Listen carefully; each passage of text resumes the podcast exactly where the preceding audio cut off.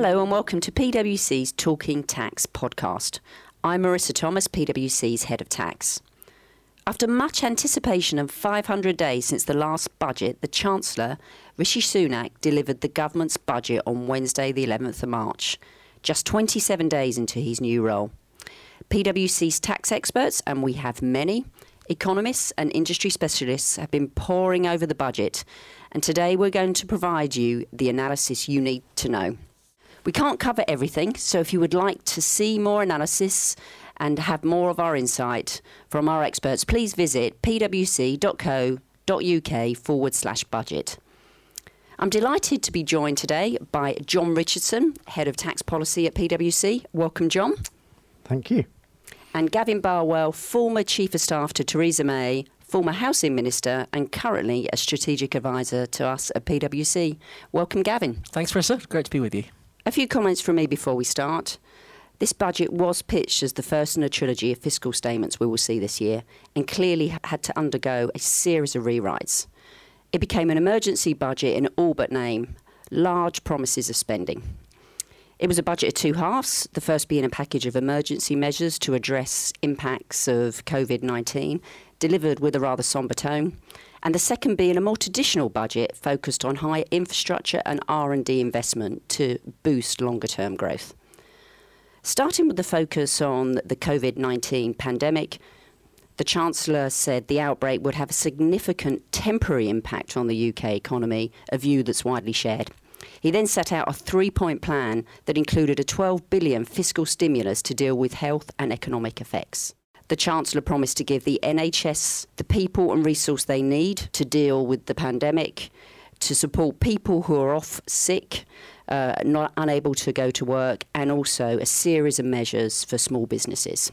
Look, Gavin, can we can we start with looking at and hearing your insight on political context, fiscal context behind this budget? What does it mean? So this was obviously the the first budget for the new government after the election. Uh, but actually, listening to it, it almost felt more like a pre-election budget to me. We we kept hearing the chancellor saying this is a government that delivers on its promises and gets things uh, done. Know, I think once we got through the sort of emergency section on COVID nineteen, to me the most striking thing was this huge increase in public spending, and actually to hear a conservative chancellor of the exchequer boasting that government spending was going to grow twice as fast as the economy as a whole. I don't think you'd have heard Philip Hammond uh, saying that. Uh, so it was a, that's a big, significant change, and it's about delivering on the government's ambitions to level up our economy so that all parts of the country see equal uh, opportunity. That's the real political context, I think, behind the second half of the budget. So, look, quite a policy shift when it comes to public spending, particularly for a Conservative government, but less, I think, of a policy shift or even evolution around tax, John. Any thoughts on that? Yeah, I think, you know, it's very much uh, a budget as expected. And sort of anybody listened to our podcast predictions, we talked a lot about them there. But so, you know, there were no major policy, policy announcements, no tax rabbits popping out of hats. So, you know, basically what the Chancellor did was just deliver on the pledges that had been put in the manifesto. So the freezing of the corporation tax rate, the increase in national insurance, restrictions on entrepreneurs relief, and uh, some extra incentives around um, R&D and business allow- uh, structural business allowances. So that was very much as expected. I think one thing I would draw out, and you know, like all budgets, um, it's not until you go through the reams and reams of paper that comes out uh, associated with it. You know, one of the bigger numbers in terms of tax raising was around uh, anti avoidance. Um, so over a billion a year in a couple of years' time. You know, he did mention around uh, more HMRC personnel to sort of focus on that, but also there's mention as literally one line deep in some of the papers around a couple of consultations that were expected to come out around revising the tax promoter scheme and also a call for evidence uh, around tax advice industry on the back of the Amyas Morse report that came out pre-Christmas. So overall, though, very much uh, as we expected. So yeah, al- aligned with what we expected, aligned with manifesto promises. What, what was missing? Yeah, I think you know the the areas that the more controversial areas maybe in terms of policy sh- shift, you know, largely have played out in the media over the last few weeks. So it wasn't a great surprise that we didn't hear you know about changes to pensions or new taxes around wealth taxes or mansion taxes. You know, because he's obviously given the triple lock, so he couldn't do much on rates. You know, one area maybe that we were expecting to hear something about, and actually there was nothing at all anywhere in the detail or the speech itself, was on inheritance tax. You know, especially given uh, the OTS had a report on that around simplification of that, and there was actually not a mention of it at all. I guess the other thing that didn't get a mention, which was not a surprise, was around the free ports. And we know this is the Prime Minister's uh, personal sort of favourite. So as we, as again, as we said in our predictions podcast, we probably didn't expect to hear anything, but that doesn't mean anything that, about uh, we won't get it because there's a consultation out there at the moment. So that runs until April, and I think we'll hear more about that in due course. All right, thanks, John. Uh, Gavin, can we turn to productivity now? I mean, an ongoing issue for the UK and much of the developing or developed world. Uh, and in fact, we touched on this in our last podcast. Did we see any measures in the budget to supercharge productivity? Yeah, there, there was there was a significant amount there. I mean, the, the starting point was the backdrop, which was the OBR once again downgrading its assessment of productivity in our economy. And this has been a problem for a long time, really, since the financial crisis. I think there are probably three things the government can do to try and address the problem. And in two of those areas, I think we saw really big announcements, one less so. So, on the positive side, first of all, uh, in terms of um, investment capital spending, uh, public net investment will in real terms be the highest at the end of this period it's been since 1955. And there was a there was quite a powerful figure the Chancellor used. He said, if you take the average amount we've invested over the last 40 years in real terms, we're now tripling that. Uh, so that gives you an idea of scale there. And on uh, research and development, you know, investment in the ideas of the future, uh, we're going to see the fastest year-on-year growth in that spending. So I think in those two areas, really radical policies that were part of this big fiscal injection uh, into the economy. I think the area where there was uh, less in this budget was on skills. So he reiterated the government's pledge on school funding. There was some extra money for specialist math schools for 16 to 19 year olds, and there was some capital spending to improve the further education estate. But those measures don't feel up to the, the challenge that we face as a country in terms of upskilling our workforce. And it'll be interesting to see whether we hear more about that in the spending review. Yeah, certainly our CEO survey for the last two years has pointed to CEOs' concerns about do they have the right skills in their workforce? Do they have the right agility in their workforce? It's been their number one issue. And uh, on the back of technology revolution, so yeah, a, a, surprise that they've not started to tackle that. John, c- can I can I come now to net zero, carbon taxes? You know, we're seeing a growing interest, understandably, in environmental taxes and how they the, the part they will play in climate change and decarbonisation. What would you point out as the key measures in this space that we saw on the 11th? Um, well, anybody that uh, listened to the budget yesterday can't have helped but notice the phrase getting it done. Uh, and I think it was mentioned actually 13 times. When it comes to climate change, I think we're only right on the start of that journey in terms of getting it done. You know, you know, I think we mentioned before in our in our predictions podcast that you know what we expect to hear in this area is a sort of constant drumbeat of different policy announcements, and this was the start of it. Um, you know, because we've got COP26 coming up at the end of the year, so I think we expect to hear more. We've got the um, Treasury doing their analysis of the costings of that. So we did get a um, a bundle of different um, initiatives um, covering various areas from taxes and climate levies through to various investments.